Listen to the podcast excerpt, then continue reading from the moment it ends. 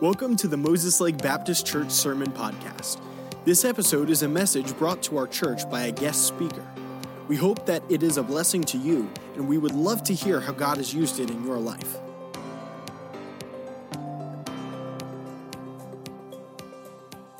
Would you open your Bible tonight to the book of John? I wanted to uh, talk tonight, just a little Bible study uh, about your outreach because I know you, you have, uh, you're right in the middle of your outreach. I know Pastor said some things about how you can get involved uh, with outreach.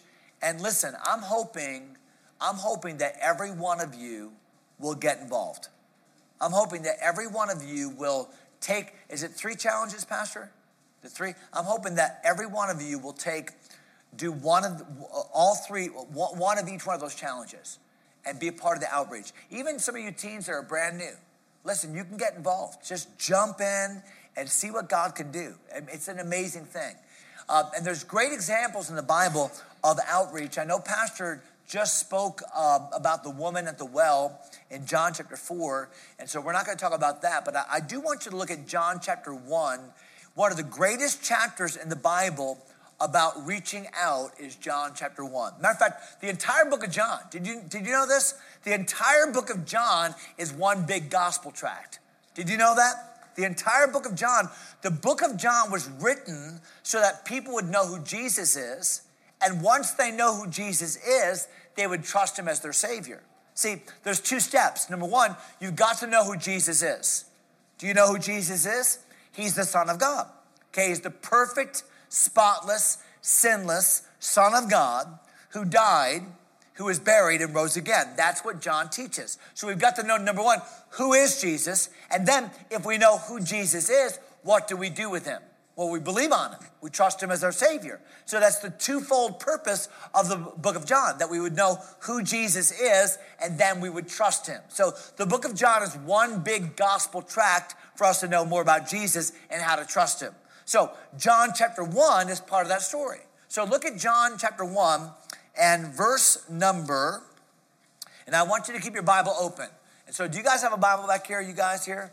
Let's, let's share it. Robert, let's get them a Bible. I want you guys to see these verses if you can. That'd be great. Okay, so John chapter 1, and I want you to look at verse number. This, this is when you know you're old, right? Look at this.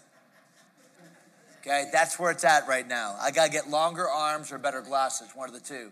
Um, uh, John chapter 1, and look at verse 35. John chapter 1 and verse 35. The Bible says, again, the next day. The next day after John stood and two of his disciples. Okay, stop for a moment. We're going to come back to this verse here in a moment. So, the next day.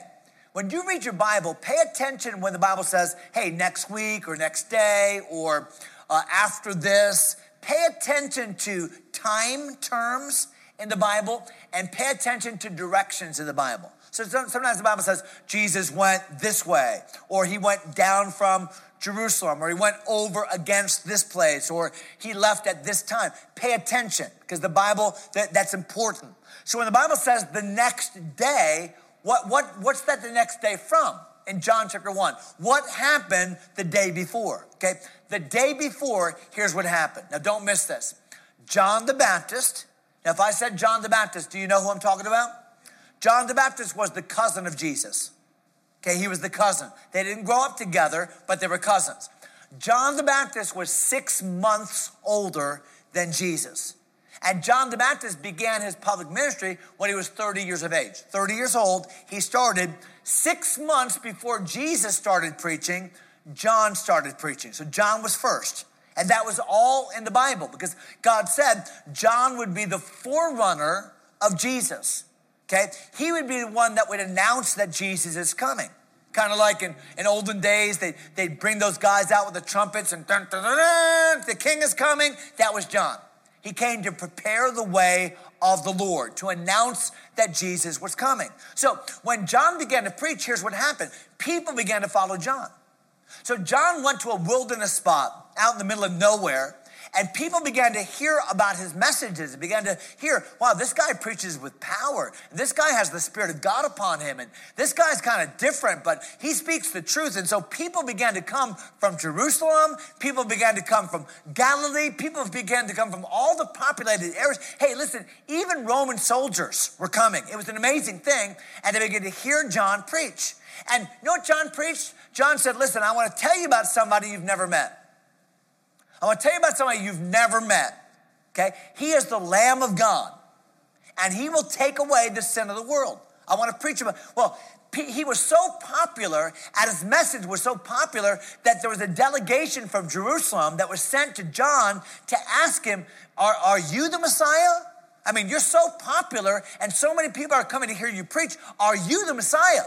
And John had to say, No, no, no, I'm not. I'm not the Messiah. I'm just one that talks about Messiah. I'm a voice crying in the wilderness, prepare ye the way of the Lord. No, I'm not Messiah, but I'm here to point to him. So, what did John do? John pointed to Jesus. John pointed to Jesus. And then one day, Jesus showed up. I mean, just one day, Jesus, John's baptizing by the river, and one day, Jesus just shows up. And Jesus interrupts the service and says, John, I need you to baptize me. And John says, Oh, no, no, you need to baptize me. John, Jesus said, No, no, you need to baptize me as an example. And so what did John do? He baptized Jesus, baptized him. And what happened at Jesus' baptism? The Holy Spirit of God, in the form of a dove, came down and sat upon the head of Jesus. And the Bible says that a voice came from heaven. And the voice that came from heaven was the voice of God the Father. And that voice said, This is my beloved Son in whom I am well pleased. This is my Son. So, what happened? You had the Holy Trinity. You had God the Father, you had God the Son, and you had God the Holy Spirit right there. And the people saw that. This is the Son of God. Can you imagine that? Well, something very strange happened. After Jesus was baptized, he left John and he went into the wilderness. Now, Dennis, you've been there.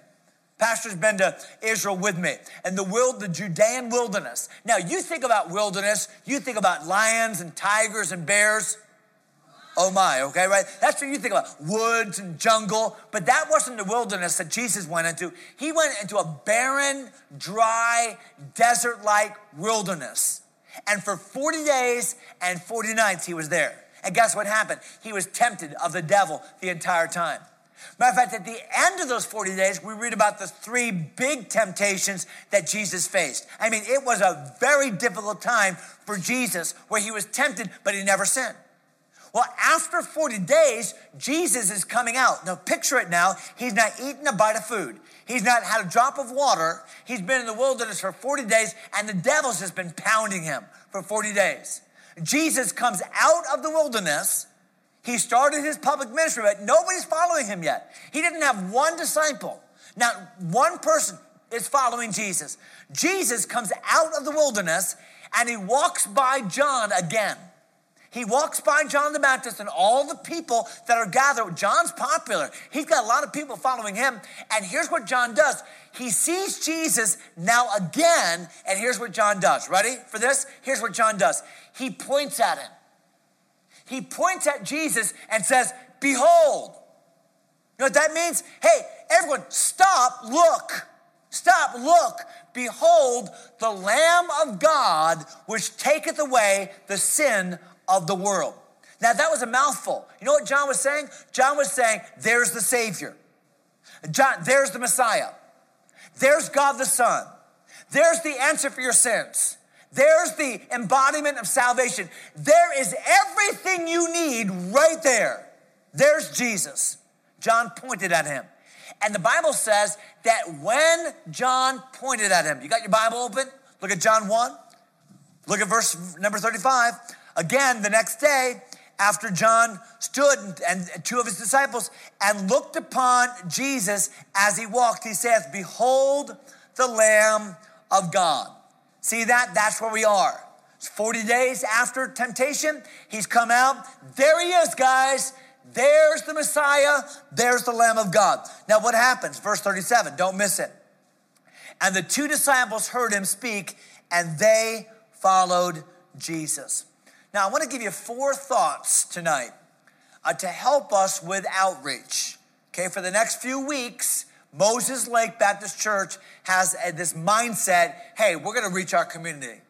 The next few weeks, you, you've got this mindset hey, listen, we're going to reach some lost loved ones. We're going to reach some people at the restaurants. We're going to reach some people in our neighborhood. Hey, we're going to reach some people over the next few weeks. We're going to reach some people. Okay, how do we do that? Okay, I think number one, let's look at the example of John in John chapter one, and let's learn how to point people to Jesus. Point people to Jesus. Now, if you're gonna point people to Jesus, there are two things you're gonna have to do. Okay, if you're gonna point people to Jesus, two things you're gonna have to do. Number one, you're gonna have to have humility. You're gonna have to have humility. You know why? Because when I point to somebody else as the answer to a problem, then that means that I'm not the answer, he is. It's not about me, it's about him. Can I just say this too? The next few weeks are not about Moses Lake Baptist Church. That's hard sometimes for churches to understand that because we love our church and we ought to love our church. And I want people to be part of Moses Lake Baptist Church. I just have, I just believe that everyone in this town ought to be a member of this church. Amen? Yeah. But listen, at the end of the day, it's not about promoting Moses Lake Baptist Church.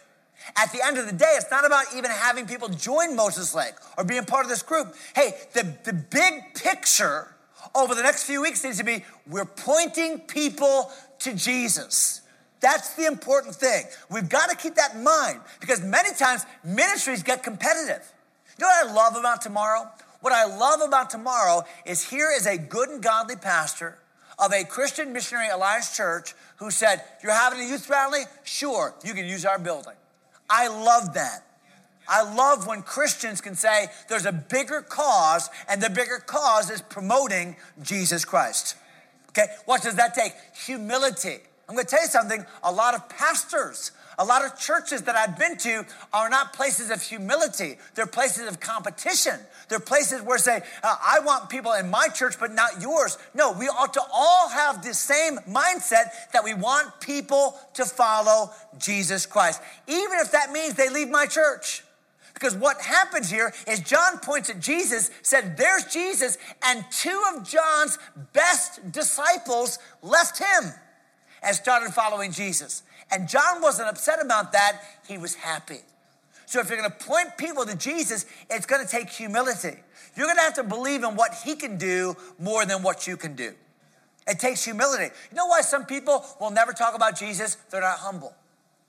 They're afraid of what people are gonna think. I don't wanna talk about Jesus. People are gonna think I'm a Jesus freak. I don't wanna tell people about Jesus. People are gonna think I'm religious. And what you're saying is, you're not humble. What you're saying is your reputation is more important than their salvation. You know what that is? That's pride. And to point people to Jesus takes humility. But can I say this number two? To point people to Jesus takes clarity. Okay? It's not enough to say, hey, here's Jesus. You've got to tell people, especially in our society, you've got to tell people who Jesus is. Ask the average person on the street, who's Jesus? Oh, they'll tell you something. They might even say, well, he's in the Bible, he's the Son of God, or he's a prophet. But do people really know that Jesus Christ is the way, the truth, and the life? The virgin born Son of God who died upon the cross for their sins, who was buried, who rose again the third day. Do people really know that he is their only hope for salvation? Can I tell you this? Most people don't. You know, a recent survey was conducted in which 52% of professing Christians said, you know, there are other ways to heaven other than Jesus. Those are professing Christians. Can I tell, tell you tonight that there is none other name under heaven given among men whereby we must be saved? It's Jesus and Jesus alone. And if you're here tonight and you've never received Jesus Christ as your personal Savior, that's your pressing need. And so, what does John do in John chapter 1? He gives humility. Hey, it's not about me, it's about him. And he gives clarity. This is what's important about Jesus. He is the Lamb of God which takes away the sin of the world. Okay? So, I'd say number one, in this outreach season at Moses Lake Baptist Church, number one, point people to Jesus, just like John the Baptist. It's not about us, it's about him. Okay? Watch this. Number two. You have your Bible open. Look at John chapter 1 again, this time down to verse 37. Okay, look at it. John 1 and verse 37. And the two disciples heard him speak, and they followed Jesus. Got the picture? So here's John. Jesus walks by. John says, There he is. There he is. And two of John's church members, to put it in today's vernacular, follow Jesus. They leave John's church. Got it? Who are those two? Well, we know one of their names. One guy's name is Andrew. Okay, what's his name? Talk to me. Andrew, okay? The other one probably is John. Now, we don't know that for sure, but, but I think that's probably true. But one thing we know for sure is the first one's name was Andrew. So Andrew and this other disciple, they're following Jesus. And watch what they do in verse 38. Then Jesus turned and saw them and said unto them, What seek you? What, what are you guys looking for? They said unto him, Rabbi, which is to say, being interpreted, Master, where dwellest thou? We want to go where you're going. We want to, we want to go where you stand tonight. And he saith unto them, Come and see. Jesus invited them. Uh, he, him that cometh, he, he that cometh to Christ, he will in no wise cast down. They have an interest. They want to know more about Jesus. Come on, come on, come and see. And the Bible says in verse 39, they came and saw where he dwelt and abode with him that day. It was about the 10th hour. It'd be about four o'clock in the afternoon. And one of the two which heard John speak and followed him was Andrew. Okay, so one of these two guys, his name was Andrew, Simon Peter's brother. Now look at verse 41. Everyone look at verse 41. This is what I don't want you to miss. Look at verse 41. The Bible says, He, that's Andrew, he first findeth his own brother Simon. And he saith unto him, uh, verse 41, he saith unto him, We have found the Messiah, which is being interpreted the Christ. In other words, whatever Jesus said, whatever that conversation was, whatever they went and saw on that day, convinced Andrew that it was not only what John pointed at, it was not only what John declared, but now Andrew has personalized his faith in the Messiah. He believes with all of his heart that this Jesus is indeed the Messiah, the Son of God, the Savior of the world. And as soon as he knows it, he wants to tell someone else about it. Okay? So I know you heard, heard this uh, on Sunday in John 4, but this is a different angle. Okay? So I said, number one tonight, point people to Jesus. That takes humility and clarity. Okay? Number two, reach your circle first. Reach your circle first. You know, when you throw a rock into the lake, throw a rock into the pond, how do the ripples come out? They come out from the epicenter, they come out from the splash point outward. That's the way your salvation experience ought to work. When you make a splash in this world with your new testimony for Jesus Christ, it ought to ripple from that splash point out. And listen, I'm all for reaching out to unsaved people, and you ought to do that. I'm all for reaching out to, to, strangers, and you ought to do that. I'm all for the community outreaches that you're doing, and I think you ought to follow the direction and vision of your pastor. But listen, you better not do those things to the exclusion of the people that are within arm's length of you. And Christianity that is real is Christianity is going to be real at home first. And boy, when Andrew got it, the very first concern he had was for the people that were closest to him. Let me tell you a story. I was in Philadelphia preaching about a month ago. I was uh, preaching for a church planter. Matter of fact, he reminds me a lot of your pastor about 10 years ago tremendous zeal, tremendous heart for his own home area. Just like Pastor came Moses Lake, this, this young man went to Philadelphia. That was his home area. He went to a very rough neighborhood. This is like two, three years ago. Started a church. I'm talking about a rough, rough neighborhood. Pastor Skelly, would you come preach for me? Sure, I'd love to. I went, I was, I was shocked. They had 95 people there that night. It's amazing. Amazing. Special Friday night service, 95 people. A bunch of people had come, been invited. Pastor, just preach the gospel. I'll do that. I got up and preached the gospel that night. I noticed one uh, African American man about halfway back on the aisle, and he was just glued. He was glued to everything I said. I mean, I'd preach and I'd look back, he's looking at me the whole time. It's like, wow, this guy's really into it. I thought he was one of the church members. He was very respectful, very attentive. I thought for sure this is one of the church members. Well, that night I gave a simple gospel uh, invitation. If you've never trusted Christ as your Savior, if you're unsure about where you're going to go when you die, hey, here's how to trust Christ, here's how to be saved. And I'll tell you what, we had about six people that night raise their hand, trust Jesus Christ as Savior. It was a wonderful night, wonderful. Here's what I said I said, if you trusted Jesus as your Savior tonight, I want you to come talk to me afterward. Just come talk to me. Tell me that you got saved. Well, after the service was over, I had a line of people that had trusted Christ as Savior to wait and to talk to me. The very first person in line was this African American gentleman. His name was Basim. I thought Basim, that's not a, a, a, a, that's an unusual name. Well, I found out it's a it's an Arabic name, and and he's he was Muslim. Basim. I thought that's unusual. I wonder who invited him to church. And Basim came. He said, Pastor Scott, let me, let me tell you a story. He said, I was at my house on Wednesday. This is Friday. I was at my house on Wednesday, and my life is a mess. And I made a decision I was going to commit suicide, take my own life.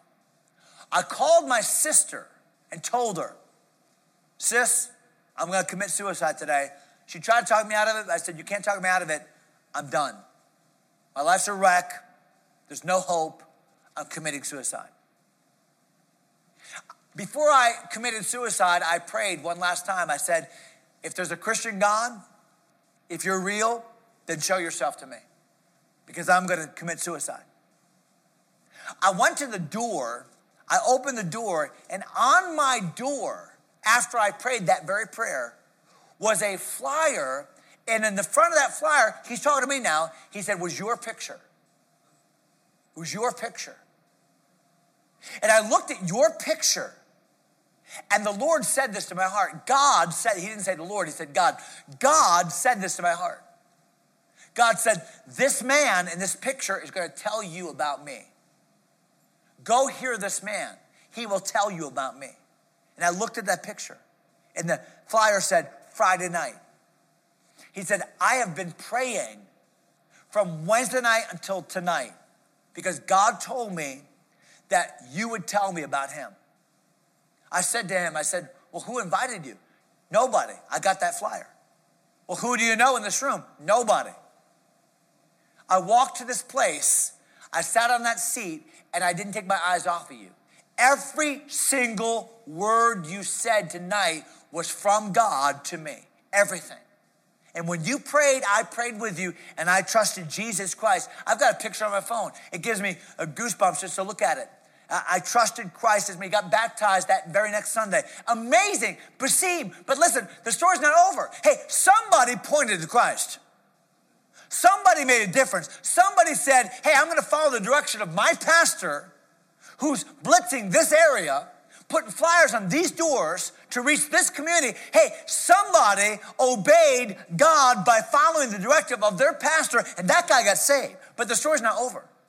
He's telling me the story, and the person right behind him is bawling. This woman, she's bawling. Now, I knew that she was a member of the church because she was part of the worship team. I'd seen her working. I knew she's, but she's bawling. I'm wondering, did she get saved? And I said, What's wrong? She said, I'm the one that put the flyer in his door. I'm the one that put the flyer in his door. Well, listen, next to this woman was an older woman, and she had her arm around the woman. I said, Who's this? She said, This is my mother. I invited her tonight, and she got saved. That's the point. That's John 1. But one pointed to Christ. Hey, let's leave the flyer. Let's make a difference. And here's this woman. She brought the one on her inner circle. Hey, I'm saved. I want my family to be saved. Who is it in your family right now that's not saved? Do you have a brother? Do you have a mom? Do you have a sister? Do you have a cousin? Don't you understand that without Christ, there's no hope? There's no hope for them. But you know, you've got the answer. But God, give us a great burden again to reach the people in our lives that do not know Jesus Christ. Hey, some people point to Christ. The other people reach your circle for Christ. Watch this, number three. You have your Bible open. Look at John chapter 1 and verse number 42. And he, Andrew, brought him to Jesus. And when Jesus beheld him, he said, Thou art Simon, the son of Jonah. Jesus knew who he was. He didn't come say, My name is Simon Peter. Jesus I know who you are. By the way, everybody you bring to Jesus, Jesus already knows who they are. And Jesus already knows what he can do with their life. He said, uh, Thou art Simon, the son of Jonah. Thou shalt be called Cephas, which is being, by interpretation, a stone. And so uh, Peter now is saved. So you got Andrew and, and maybe John with him, and now Peter. They're pointing to Christ. They're reaching their circle for Christ. But now watch the third way that someone comes to Christ in John 1. Look at verse number 43, the day following.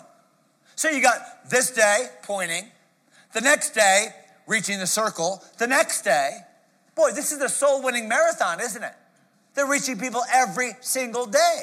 One day they're pointing, one day they're bringing. The next day, this is going to happen. Look at it. The next day, verse, uh, verse number 43, the day following, Jesus would go forth into Galilee. Okay? Travel day.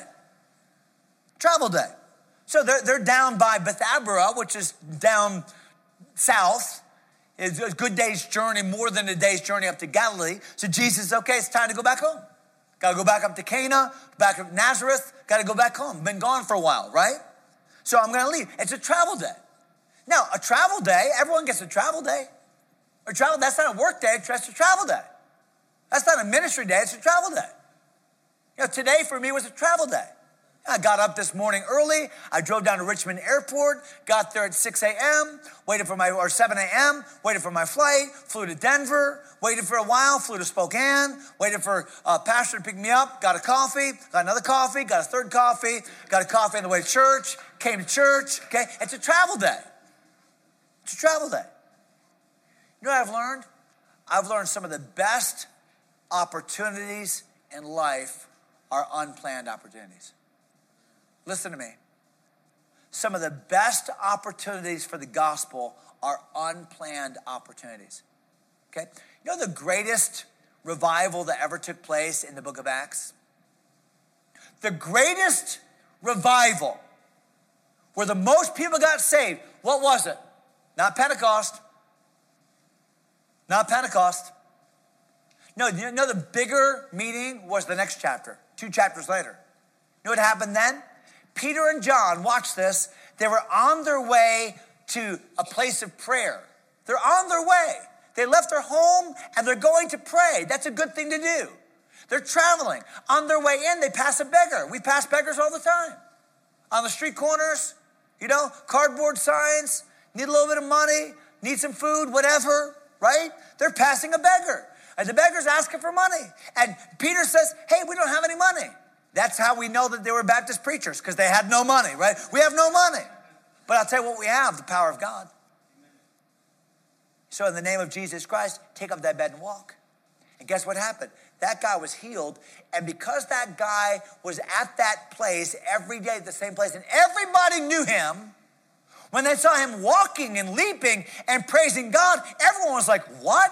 What? Hey, come on, you guys, come on, come on, you guys. And thousands of people came. The Bible says that 5,000 people. Man, I was excited about 270 tomorrow.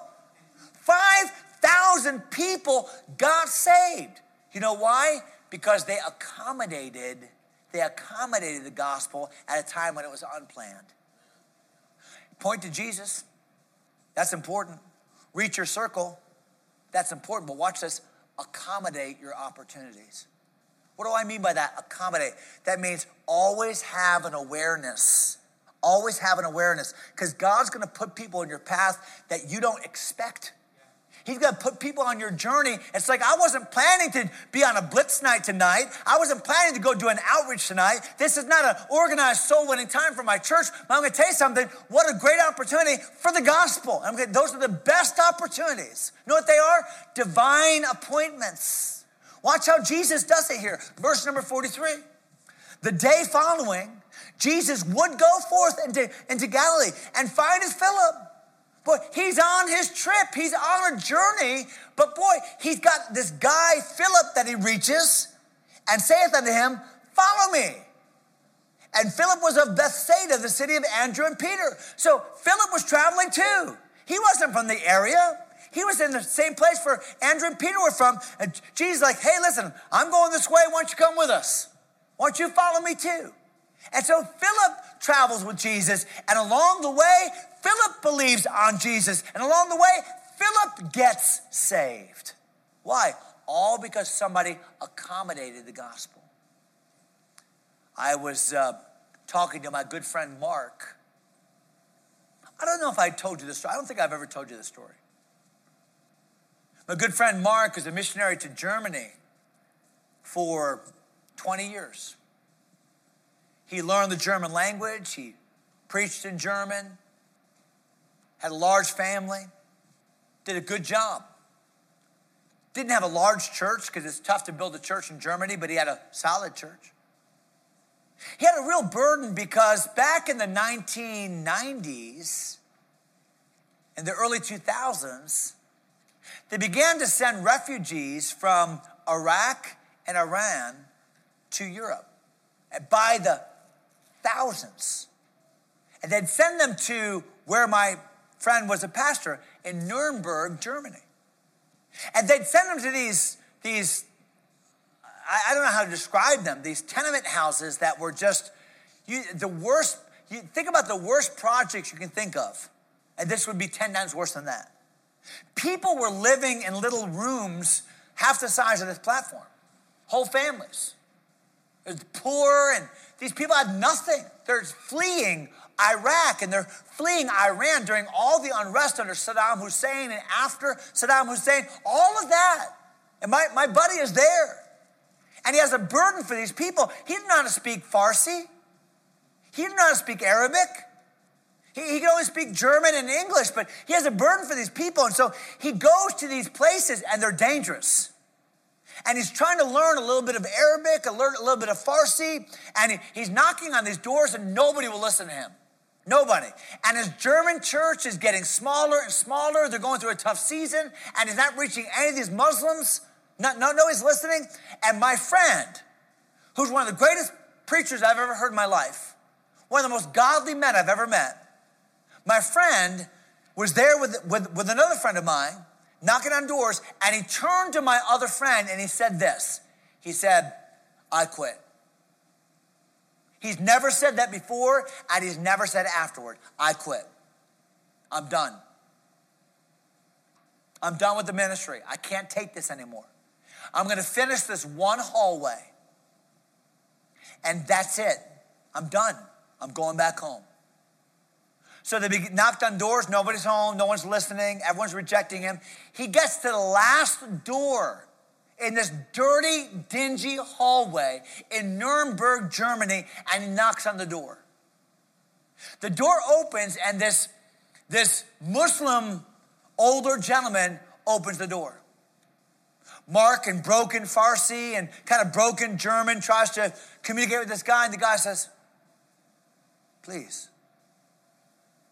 come in. Last door. Mark comes in with his friend. Please. He goes back to the little curtained off section, gets some tea. They begin to drink tea. For the next four hours, Mark pours his heart out about the gospel. Here's who Jesus is pointing, humility, clarity. Here's who Jesus is. Here's who Jesus is. The man sat and listened, like Basim, sat and listened, sat and listened with rapt attention. Finally, at the end of four hours, would you like to pray? Yes, please. The man prayed and received Christ as Savior. Mark's heart was leaping. They were about to leave, and the man said, Wait one moment. Wait one moment. Wait one moment. True story. Wait one moment. The man walked to the back of the apartment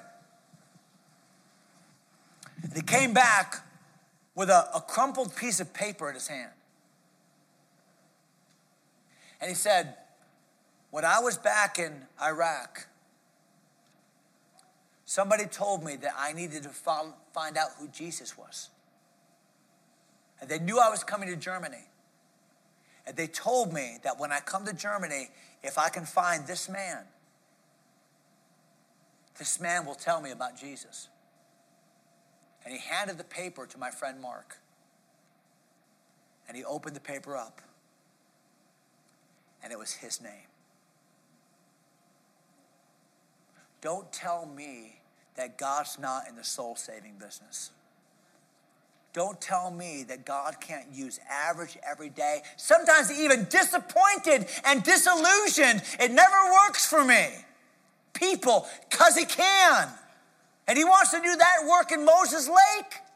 He wants to see people come to Christ right here, and He wants to use vessels just like you and just like me. So point to Jesus. Point to Jesus. Everywhere you go, point to Him humbly, with clarity. Point to Him. Reach your family, reach your circle, reach out to them first. Show them your love. They ought to see the change in your life. Accommodate the opportunities. Then watch this lastly. You've listened well. Look at verse number 44. In closing, look at number verse number 44. Now Philip, he was of Bethsaida, the city of Andrew and Peter. Watch this. And Philip, Philip findeth Nathanael. Boy, you see how this thing keeps on blossoming? And Jesus reaches Philip, and now Philip, he finds Nathanael and saith unto him, we, we found him. He's excited. He's like the woman at the well. He's like the maniac of Gadara. He's like a, a brand new Christian. Hey, we found him. We found him of whom Moses in the law and the prophets did write, Jesus of Nazareth, the son of Joseph. We found the Messiah, and we know his name, we know where he's from. Verse 46 Nathanael said, Can there any good thing come out of Nazareth? Have you ever witnessed to somebody, been really excited? It's like, man, I got saved and Jesus saved me and it's awesome. You need to come. It's going to be great. And someone looks at you and is like, really? I mean, come on. I mean, think about it. I mean, it sounds a little bit far fetched, really the Messiah from that little dusty, dirty, dry village? No way. Have you ever been disappointed by trying to witness to a friend, a neighbor, a loved one, and they just kind of said, nah, not for me? You know what Philip did? He didn't get discouraged. You know what he said? He just said, hey, come and see. I'm not going to argue with you. I'm, I'm just going to tell you listen, if you'll just meet him, if you'll just try him, if you'll just see him, just come and see. Listen, I know you're doubting. I, I, know, I know you're disillusioned. I know you might not believe this, but listen, just try it out. Hey, some of you teenagers need to call some teenager tonight. Nah, I'm not going to go to that church activity. Those church activity. Hey, just come and see. Just come and see. That's all. Yeah, but I, you know, just come and see. You, you don't have to convince people. You don't have to win the argument. You don't have to find 10 reasons why Jesus is the Son of God. Just tell people to come and see. Jesus is more than able to work in people's hearts. Just get them under the sound of the preaching, get them under the sound of the Word of God, and see what God will do in their life. Look at verse number 45. I'm sorry, verse number 47. Jesus saw Nathanael coming to him and saith unto him, Behold, an Israelite indeed, in whom is no guile. Oh boy, I know who you are. Jesus always knows who's coming. He knew when Peter came, he knew who Philip was. He knows who Nathanael is. Oh, Nathanael, I've been waiting on you. By the way, when teenagers come to the rally tomorrow, Jesus has been waiting on them. Look at verse number 40, 48. And then Nathanael said unto him, Whence knowest thou me? How do you know me? We've never met before. Jesus answered and said to him, Before that Philip called thee, when thou was under the fig tree, I saw you. What? So, where was Nathanael when Philip found him? Watch this. He was under a fig tree. Now, a fig tree was a place where people would rest, and the term under the fig tree back in the first century meant you were studying. So, this man, Nathanael, was reading, studying under the fig tree. He's probably, he's probably somebody that took his studies very seriously. Yeah, how do you know that? Well, because the Bible goes on to tell us what, he's, what he was studying. Look at it, verse number uh, 49. Nathanael answered and said unto him, Rabbi, thou art the Son of God. Thou art the King of Israel. Hey, if you know that about me, if you can see me when you're not even by me, then you must be the Son of God. Watch this, verse 50. Jesus answered and said unto him, Because I said unto thee, I saw thee under the fig tree, believest thou? Is that what made you believe? Thou shalt see greater things than these. He saith unto him, Verily, verily, I say unto you, hereafter ye shall see the heaven opened, and the angels of God ascending and descending upon the Son of Man. You know what Nathanael was probably reading under the fig tree? He was probably reading the story about Jacob and Jacob's ladder. And Jesus said, Okay, you're astounded that I know something about you that no one else could know, that I'm omniscient. But I'll tell you what, I'm the very person you're reading about. I am the ladder, I am the way. I am the connection between earth and heaven. Nathanael, you have found the Messiah indeed. Okay? So, what's my last point? I said, number one, hey, watch this, watch this. Final exam. Number one, point to Jesus. Number two, reach your circle. Who's the person closest to you that needs the gospel? Accommodate the opportunities.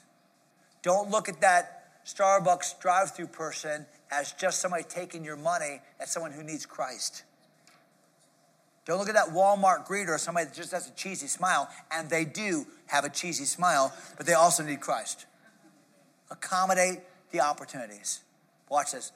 Number, number four, don't despise the hard cases. Don't despise the hard cases. You know, there's hard cases. People that at first are like, no, I don't believe. That's not for me. I, that's, I doubt it. Don't despise the hard cases. Okay? Did you invite somebody to church and they said no? Don't be discouraged. Did you invite somebody to church and tell someone about Jesus and they said, no, no, I don't believe all that stuff? Don't be discouraged. You know, the hardest case in the entire Bible was a Middle East terrorist. Did you know there were terrorists in the Bible? A, terror, a Middle East terrorist by the name of Saul who went about killing people and imprisoning innocent people and ripping parents away from their kids. Okay? God saved a Middle East terrorist. You know who Paul was? He was like the way we fear ISIS, the way people feared Paul. But God saved him. God can take care of the hard cases. It's just ours to tell people about Jesus. Thank you for listening to this message. We hope it's been an encouragement to you. And if you'd like any further information about our church, we'd like to encourage you to visit mlbc.church.